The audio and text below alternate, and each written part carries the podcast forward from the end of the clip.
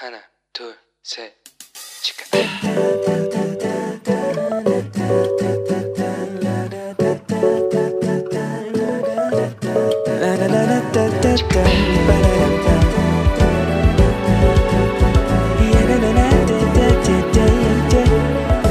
Here we go. Hello，你这个星期过得好吗？ 我是你人生梦想姻缘谈的头号粉丝 Annie。这个礼拜呢，我们还是要来先跟大家聊一聊犹太人。大家都知道，犹太人是非常重视教育的，因为对他们而言，教育最大的意义就是认识和爱他们的上帝。传统的犹太家庭里面啊，每天早上跟晚上都要背诵旧约圣经《生命记》六章的四到五节，也就是以色列啊，你要听耶和华我们的神是独一的主，你要尽心、尽性、尽力爱耶和华你的神。这两节经文呢、也被称为释马，也就是释马的其中一部分。那完整的释马呢是四到九节。那其实释马的意思就是听的意思。其实啊，在十五世纪古腾堡活字印刷术发明之前呢，手抄本的书哦是非常的昂贵，也很难买得到的。所以呢，听是古代人学习的最主要方式。那其实古代一般人其实都没有圣经的抄本嘛，所以他们学习圣经是怎么学呢？是靠听，而不是看哦。那圣经呢，也是按着适合听的方式来写的。那其实呢，在犹太家庭里面，犹太人的父亲会教导他们的孩子，从小就要背诵这个事嘛。那至于《生命记》里面六章呃七节里面讲到，殷勤教训你的儿女，就是犹太人父母他们在家里面做教育的一个指引哦。那传统的犹太家庭的教育呢，其实是父亲是非常重要的角色，因为爸爸呢必须要负责，就是来做家里的整个教育的指引的一个家庭职责。那在正规教育方面呢，一般犹太人的小孩，也就是大概在五六岁左右，他们就去就会去会堂里面上课。其实这个阶段的学习呢，就被称为阅读院。按照拉比文献里面记载，像这种制度呢，大约是在主前第一世纪的时候，是被这个沙达卡的儿子西门确立的。那这个西门呢，是当时法利赛人的首领，他规定所有的犹太人的父母都要把孩子送到这个会堂里面去上课。不过呢，更完整的一个犹太教育制度，其实是由圣殿的一名大祭司，也就是格马拉的儿子耶稣亚。所在大概自主后的六十四到六十五年改革形成的。那他规定巴勒斯坦当时的每个城镇的会堂都要为小朋友来设立公学。那每二十五名男那个小男生就会有一位拉比，也就是一位老师来教他们。若是四十个小朋友呢，四十个男小男生呢，就可以有两位拉比来教教他们。因此，当我们听圣经的时候，常常是会比看圣经更能够抓住圣灵赐下的光照哦。那犹太人的教育的内容呢，主要呢就是旧约圣经啊，犹太人的历史啊，还有基本的这个犹太教神学，还有语言这些课程。那首先呢，在圣经教导方面呢，就又会先以这摩西五经为优先了。摩西五经就是圣经一翻开来，旧约圣经的前五卷。前五卷呢，就包含了创世纪、出埃及记、立位记、民数记以及生命记。那这五经呢，又会从立位记先开始教，因为这一卷书是涉及最多的礼仪上的教导，然后才进入旧约其他的书卷。除此之外呢，犹太人的小朋友也从小就会学习基本的口传律法，譬如安息日可以做什么，不可以做什么，洁净的礼仪是哪一些。那像在耶稣时代，巴勒斯坦它通用的语言呢，除了希腊语之外，最主要的是亚兰文。所以呢，阅读院的这个课程呢，也一定会包括这两种语言的读写跟学习。但是呢，由于旧约圣经是用希伯来文写的，对吗？所以呢，读书院也会教希伯来文。那当小朋友满到十八岁，他就可以进入所谓的口传院或者是米大士院，去开始想更详细的来学习口传的律法。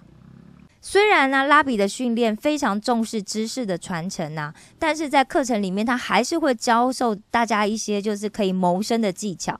譬如像使徒保罗，他会支帐篷，大家知道吗？他这个支帐篷的口手艺呀，很有有很大的可能就是在他读书的时候就已经学会了，所以。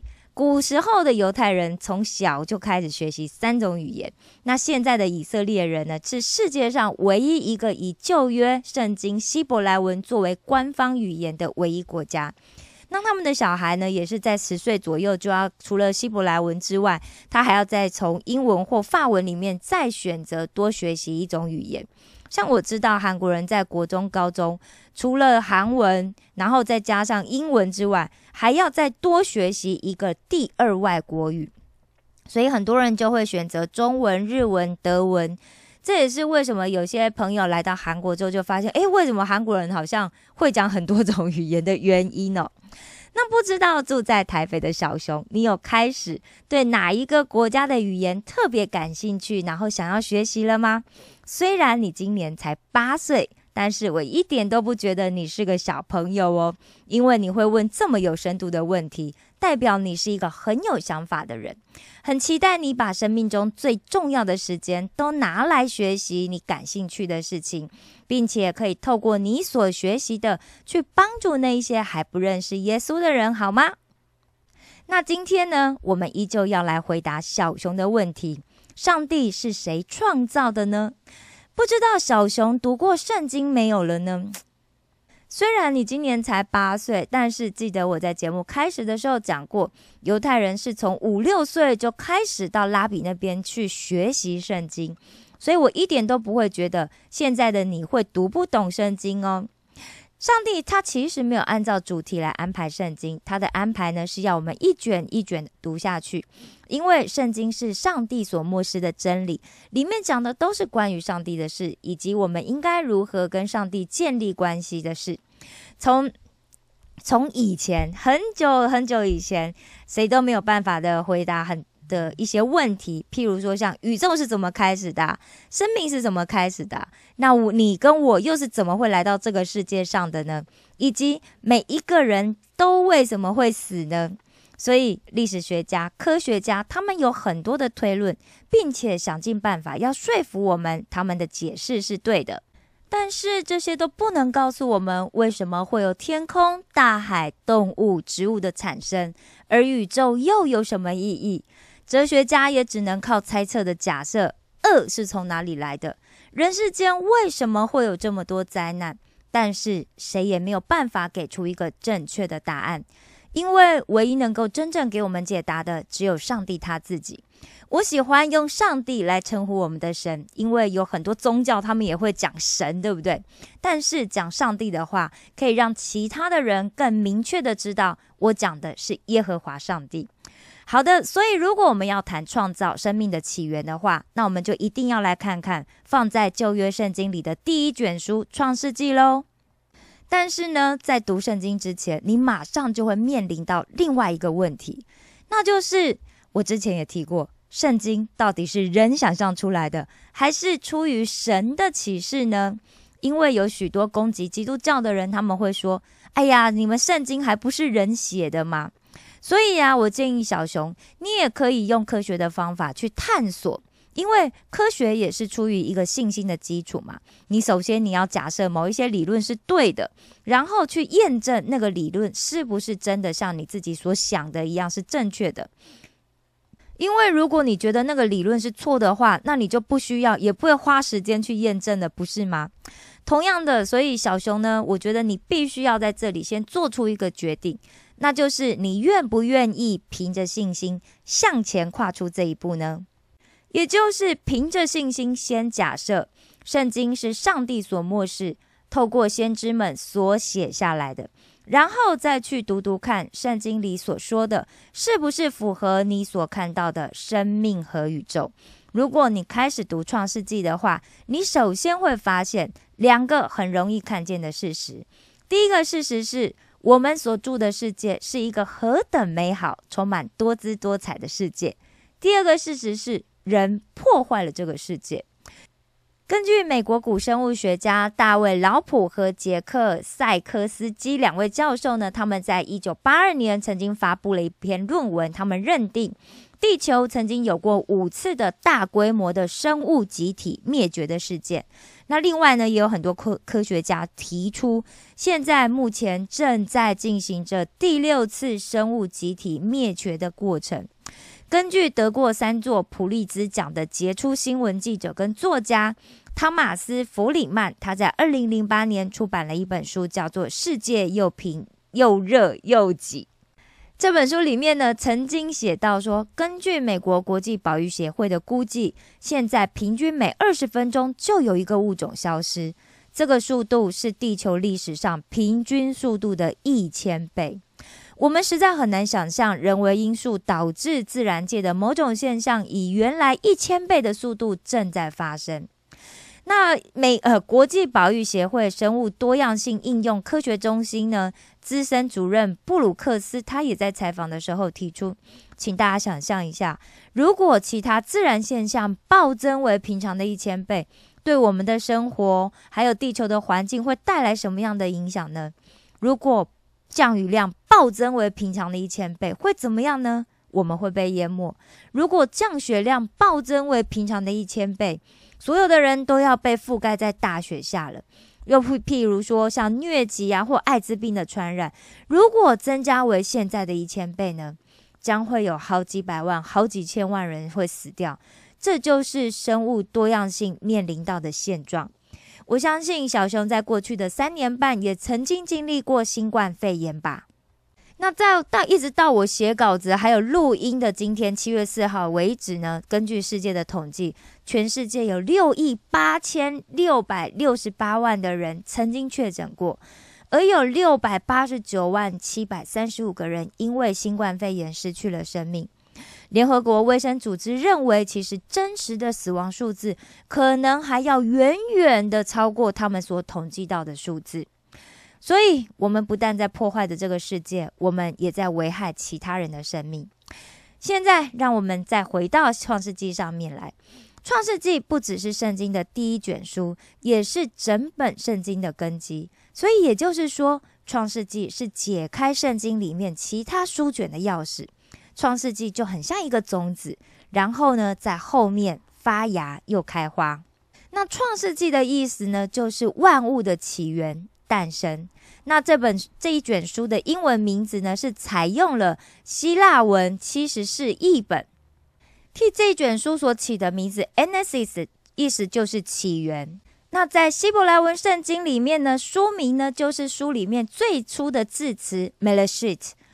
意思呢，就是在开始的时候，《创世纪》第一章第一节说到：“起初，神创造天地。”起初，也就是时间的开始。神的创造开始了时间。如果没有神的创造，就没有时间。也就是说，上帝是一切的创造者。但这一次，小熊的问题就是：那上帝是谁创造的呢？小熊说：“人都是从父母生的，为什么上帝没有呢？”如果上帝没有被创造的话，为什么宇宙就是被创造的呢？首先呢，让我们先来参考一下美国的分析哲学家克莱克雷格所提出的一个卡南宇宙论论证哦，以及神创神创论的物理化学家和光谱学家乔纳森塞尔法提博士他们所提出的论文，我们可以去做这样子的一个思考：第一。任何有开始的事物都有一个起因。第二，宇宙有一个开始。第三，因此宇宙必定有一个起因。所以重点在于哪里呢？宇宙有开始，所以就必须要有一个开始的原因，对不对？但是小熊，你有没有发现，刚刚我们讲什么？起初神创造天地，所以上帝没有开始，他没有，所以他不需要有开始的原因，对吗？如果依据爱因斯坦广义的一个相对论来看的话，我们可以知道时间跟物质还有空间是相连的。如果我们确定这个观念的话，那么时间本身就是跟随着物质和空间而开始的。但是按照上帝的定义，他是整个宇宙的创造者，所以呢，也就是时间的创造者。所以他当然不会受限制于他自己所创造的时间，对不对？因此也就没有时间维度上所谓的起点啦。那如果上帝不需要有起点的话，那为什么宇宙就有开始呢？而根据热动力学的第一定律，能量既不会被制造出来，也不会消灭。如果真的是这样子的话，那么宇宙一定是永恒的，对不对？因为它是由不灭、不毁灭的能量所制造的。但是圣经却讲说，宇宙有一个开始，而在神创造之前，这些都不存在。这样子是不是跟这个科学有冲突呢？如果根据我们上面所讲的这一些来显示的话，那宇宙就不是永恒不变的，对不对？而且像圣经所讲的，它确实是有一个开始。那我们要怎么去推论呢？从我们从可以从下面的几个相关的这些理那个观念呢去观察。首先，第一，热动力学的第一定律，它常常被误解是能量是不能被创造出来的。但是根据科学研究是呃，因为科学研究是根据这个观察的结果得到的嘛。但是能或者是不能，不是根据观察的结果得到的，而是一种比较武断的一种声明，有意见的声明。所以呢，这个第一定律应该是要这样子讲。就我们到目前为止所观察到的结果，宇宙实际上的能量是维持不变的。那就我们所能够了解的，宇宙宇宙的实际能量是不会增加也不会减少的。如果用这样子的一个陈述方式呢，第一定律对于能量的来源跟这个能量曾经维持了多久，就没有任何武断的声明。所以它跟创世纪所说的神创造宇宙就不会冲突了。还记得我们在第一集里面讲过吗？宇宙其实不断的在膨胀，对不对？那我提出的一个疑问是：如果宇宙还在持续膨胀的话，那是不是代表能量还在扩张呢？不知道小熊你的看法是什么呢？另外呢，就是另外一个很确定的科学定律，也就是热动力学第二定律。那这个第二定律是什么呢？宇宙中可以利用的能量。正在递减。根据这个定律，宇宙是在衰退的，它的能量呢正在持续的被转变成不能利用的热能。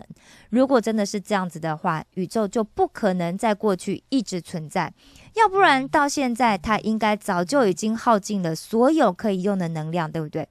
换句话说，宇宙如果再不上紧发条的话，它就会结束。如果它有一个无穷尽的能量，它就不会衰退。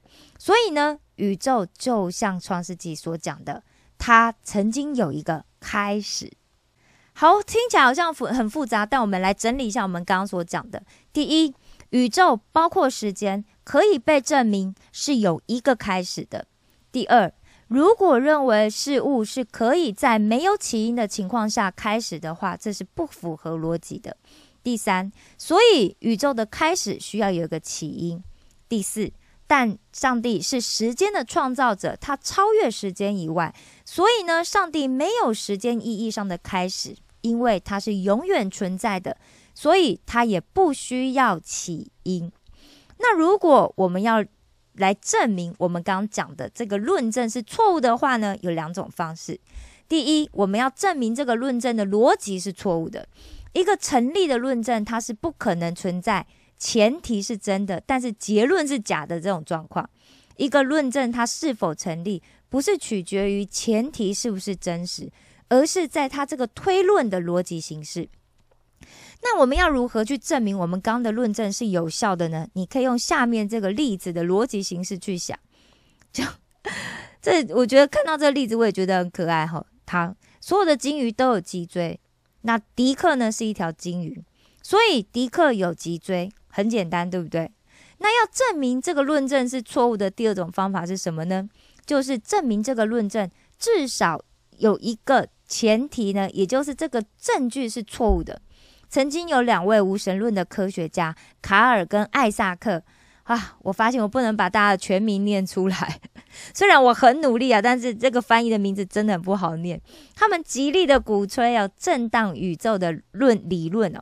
这个震荡理论呢，所假想的理论就是每一个周期都会消耗越来越多的可用能量，那么每一个之后的周期都会比之前一个更大跟更长。反过来说，往前来看，就可以看到一个个更小的周期。因此，这个多周期的模型可以推论出，宇宙模型是未来是无限的，但过去一定是有限的。也就是说，震荡宇宙模型是一种认为宇宙在膨胀和回收之回缩之间是相互交替，而且周而复始的一个模型。但是我们刚刚所讲的这个热力学的定律，是不是已经否定了宇宙没有开端的这个观念？那这个震荡宇宙理论显然也不能够越过我们刚刚讲的热力学理论。还记得我们在前两个礼拜提到过宇宙大爆大爆炸的这个理论吗？这个这个理论所支持的这个膨胀宇宙模型，同样它其实也面临着宇宙质量变小的过小的这个问题。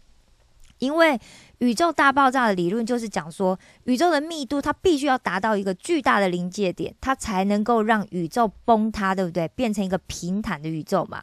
但是呢，到目前为止，还没有任何一个我们已经知道的机制，可以让这个假想的这个大收缩还能够再次反弹，也就是再膨胀的。另外呢，也有一些物理学家认为。量子力学是可以违反因果关系的法则，从没有到变成有物质。那宇宙呢是量子波动，这个理论就必须假设有某一些物质产生了波动，对不对？但是呢，他们所谓的这个量子真空，其实它里面还是存在着很多问物质或者是潜在的反物质，并不是没有物质的状态。那如果用量子力学的科学家认为的。因为时间的开始跟宇宙的开始是同时发生的，那么关于宇宙开始之前发生了什么事情，那就没有意义啦，对不对？同时呢，也有人来主张，它就是因是必定要先于结果的，所以宇宙开始之前没有任何东西，那么讨论宇宙开始的因也是毫无意义的。其实呢，这个也是在哲学理论、呃，哲学领域里面呢，长时间在讨论的，就是因果关系是因跟果是不是同时发生啊？那我们可以从德国的古典哲学创始人，也是启蒙运动时代最后一位哲学家，叫做康德，他举了一个例子，我们来理解一下。康德说什么呢？他说，重的东西放在垫子上的时候，同时会对它产生压力。如果套用到我们刚刚讲的这些推论去论证这个论点的话，也就是说，在时间的第一个时刻，也就是上帝创造宇宙的那个时间点，也就是创造物开始存在的时间，这样子可以理解吗？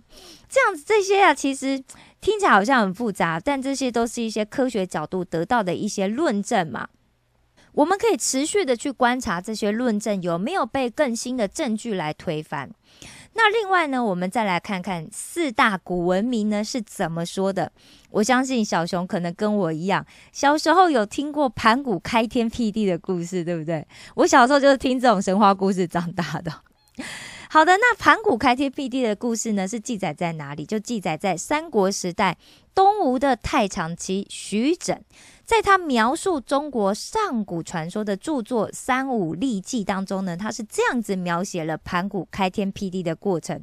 我把它用白话来讲一下哈，也就是在天地还没有在被被开辟之前呢，整个宇宙呢就很像一个大鸡蛋一样，是混沌哦。那盘古呢就在这个混沌的大鸡蛋里面，头顶着天，脚踏着地，把天地呢一分为二。经过了一万八千年之后。天跟地之间的距离呢是九万里，那比徐整早几百年的老子，他在《道德经》里面也讲过。老子说什么？道生一，一生二，二生三，三生万物，万物负阴而抱阳，充气以为和啊。那老子呢，用这几句话就说明什么呢？天下万物是由道演变来的。那所谓的道是什么呢？是指着某一种支配宇宙的无形秩序。另外，巴比伦人是这么认为，他们的世界观是这样的：他们认为水是世界的基本原始物质。那根据巴比伦神话呢，有一个淡水的神叫做阿普斯，他是一个男的神；那有咸水的神呢，就叫做提提亚马特。那提亚马特呢，是一位女性的神。那阿普斯呢，跟提亚马特就后来就一起结婚生小孩，就生了很多其他的神。但是阿普斯觉得这些孩子很吵，所以他就说我要杀死所有的孩子。最后呢，阿普斯跟提提亚马特都被他们的小孩杀了。那杀死提亚马特的这个他的小孩呢，叫做马杜克。那马杜克就成为他这些生下的这些神的首领啊。那马杜克呢，还把他的妈妈提亚马特的身体呢，哇，用一刀切成两半，一半变成天，一半变成地，然后把口水呢就变成了雨跟云，还要把他的头就变成山脉，眼睛呢就变成了底格里斯河跟幼发拉底河。所以呀，提亚马特就成为世界的基石。不过这故事听起来有点恐怖，对不对？哇，好可怕！另外呢，根据古代印度婆罗门的这个摩奴法典里面讲说，他说太初宇宙是沉睡在黑暗里面的，是不能看见的。另这然后呢，就有一个自在神出现，他赶走了黑暗，让宇宙变成了可以看见的。那这个自在神呢，首先就创造了珠水。那把它的种子呢放在珠水里面，那这个种子呢就变成了光芒四射的金蛋。那自在神呢自己呢就从这个金蛋呢以世界的先祖，也就是梵天的身份降生。那梵天呢后来就把这个蛋呢一分为二，造成了天地。那天地之间呢就有大气，有八个方位，还有永久的珠水。接着，他又创造了时间，创造了星宿，创造了江河、海洋、山岳，还有平原。另外，古代印度也认为整个世界呢是被呃四只、八只或十六只大象来撑着的。那大象呢是站在一只大龟的背部，那这个大龟呢又俯伏在一只大蛇身上。那所以宇宙呢就是被这只大蛇所支配。如果小熊你以后有机会看到一些印度起源相关相关的资料的话，应该会看到这样子的图画。那让我们再来说说最后一个埃及。根据古埃及呀，哇，这个赫里奥波利斯神学，就是他所所提出的神学观念里面讲说，世界最初呢是一片浑沌的原始之水。那这个水呢有个名字叫做努恩。有一个呢，叫做阿图姆的神呐，在这个原始之水里面存在，并且他创造了整个世界。他首先呢，他自己自无性生殖，养育生育了两个孪生儿女。这个呢，就是空气神叫做苏，跟水汽女神叫做特夫内特。后来苏和特夫内特他们就结合了，就生了地神叫做盖博和女天神叫做努特。盖博跟努特又结合，并且生了奥西利斯、伊西斯、赛特跟尼福蒂斯这四个小孩。但是呢，当书把这个努特跟盖博分开的时候呢，就才会形成这个可以让生命体居住的空间。哇，这大家的故事都蛮怪的哈。好，不是杀来杀去，就是有乱伦的状态啊哈。那让我们再回到这个圣经创世纪的第一章的第一节。起初，神创造天地。听到这里，不知道小熊有什么想法呢？你比较，你觉得你比较相信哪一个说法呢？是前面科学的说法，还是刚刚我们在讲的这个哲学的说法，还是后来我们提到的这个呃神话的说法？你觉得你比较相信哪一种说法呢？或者说，你比较愿意相信的是哪一个说法呢？我没有试图想要说服小熊来接受圣经的理论，但是呢，我提出科学啊、哲学、神话各种不同的面向，可以让小熊你去做一个参考。还记得我们在前面提到了两个很容易看见的事实吗？第一个事实就是我们所居住的世界是一个何等美好、充满了多彩多姿的世界。第二个事实是人类破坏了这个世界。如果我们的世界被破坏了，那么究竟要怎么样才能解决这些问题，回到正轨呢？但是这其中最大的问题是什么？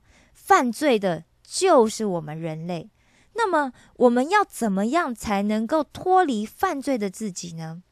你想想看，如果我犯了罪，我可以脱离我自己吗？我想恐怕很难。我想真正的答案呢，就是只有上帝可以。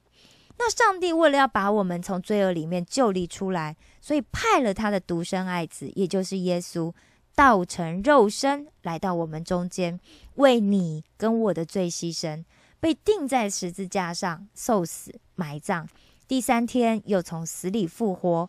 耶稣是战胜死亡，可以给我们带来生命盼望的神。他用他的死洗净我们一切的罪，他又从死里复活，战胜了死亡，战胜了疾病、贫穷、诅咒跟罪恶。他带给我们千真万确的盼望。我们都知道，死亡是人类最没有办法跨越的事件，因为每一个人都会死。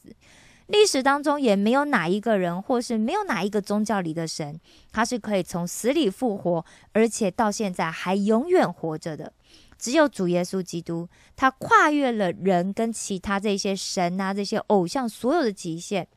耶稣基督的复活是历史上千真万确的事情，有很多人不但亲眼看见，而且他们还用他们自己的生命来为耶稣做见证。另外一个最有力的证据就是耶稣的空坟墓。许多宗教的神呢，他们都有坟墓哦，那就代表他们是人，所以他们真的会死，对不对？那如果他们也会死的话，那他就跟你跟我一样啊，那他怎么可以帮助我们呢？可是呢，主耶稣基督到现在还活着，所以我们的人生才会有希望。当我们面对困难，或者是我们自己没有办法去解决的问题的时候，耶稣的盼，耶稣的复活，才可以给我们真的有一个全新的眼光跟全新的盼望。哥林多前书的十五章十四节里面讲的：若基督没有复活，我们所传的便是枉然，你们所信的也是枉然。从这里我们可以知道，相信耶稣复活是基督徒信仰的根基。而以弗所书的第一章十九到二十节说道，并知道他向我们这信的人所显的能力是何等浩大，就是照他在基督身上所运行的大能大力，使他从死里复活。能够从死里复活，代表了耶稣有这样的能力，足够把我们从罪里释放，在万事上。都能够得胜。罗马书的六章八节又说：“我们若是与基督同死，就信必与他同活。信而受洗的人，是所有基督复活的新生命在我们里面的人。从此以后，我们生命的改变不再是靠我们自己的努力或者是意志力，而是让属神的新生命在我里面诞生。所以加拉太书的二章二十节才会说。”现在活着的不再是我，乃是基督在我里面活着。耶稣的复活也让我们知道，人生的终点不是死亡，死亡只是一个过程。每一个基督徒，他面对永恒以及面对死亡的时候，我们都有一个荣耀的盼望。所以，我们基督徒不用担心啊，死了就会把我们跟自己所爱的亲人隔绝，因为死亡只是我们短暂肉体的分离。我们都将会在永生里面再见面。靠着耶稣基督的能力，我们可以胜过生命的软弱。现在，我要对小熊还有听着节目的所有的你来做一个邀请。如果你也跟我一样，你愿意相信耶稣，愿意接受耶稣做我们人生的救主的话，那么我要邀请你跟我一起做下面这个祷告。你准备好了吗？我讲一句，就请你跟着我念一句哦。亲爱的天父上帝，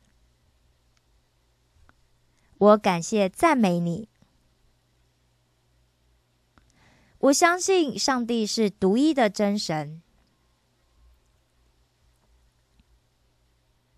并且接受上帝所赐独生爱子耶稣的爱。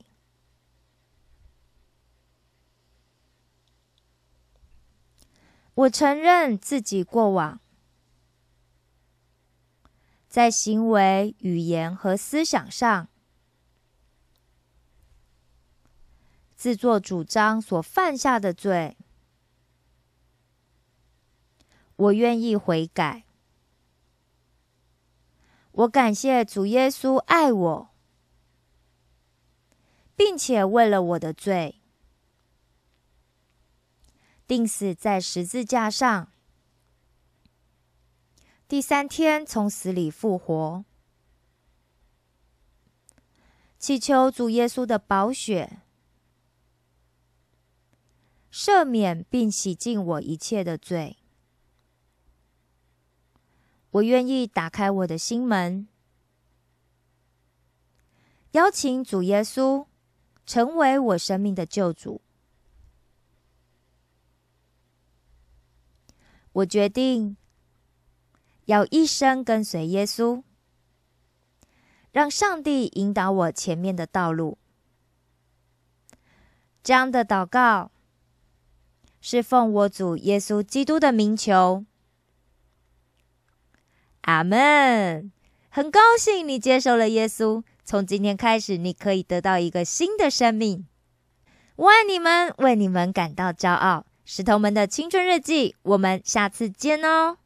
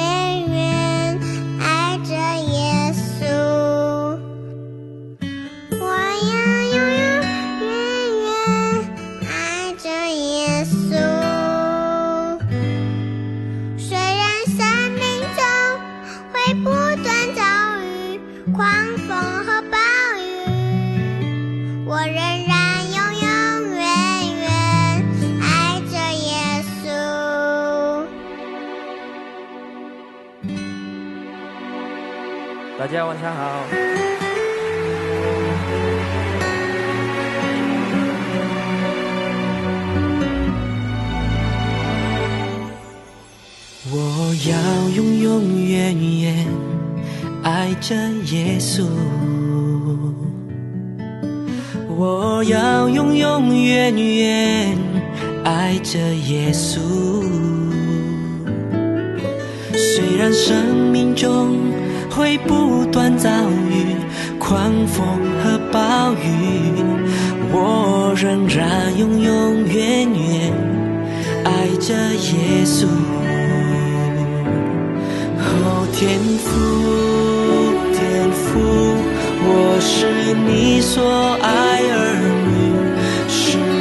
一生都享受你恩典。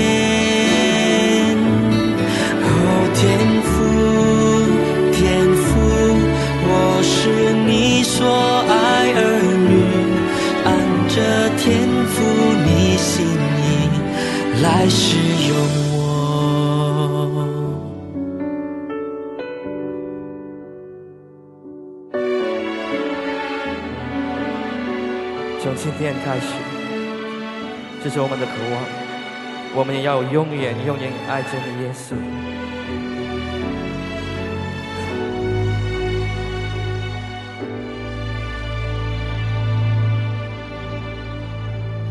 哦，天父，天父，我是你所爱儿女，是我一生都享受你恩典。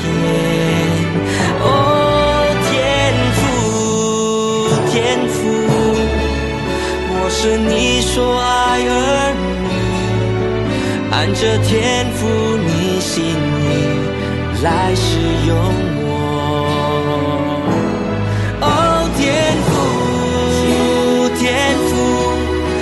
是你所爱儿女，是我一生享受你恩典。哦，天父，天父，我是你所爱儿女，按着天赋你心意来使用我。按着天赋你心意来使用，我仍然永永远远爱着。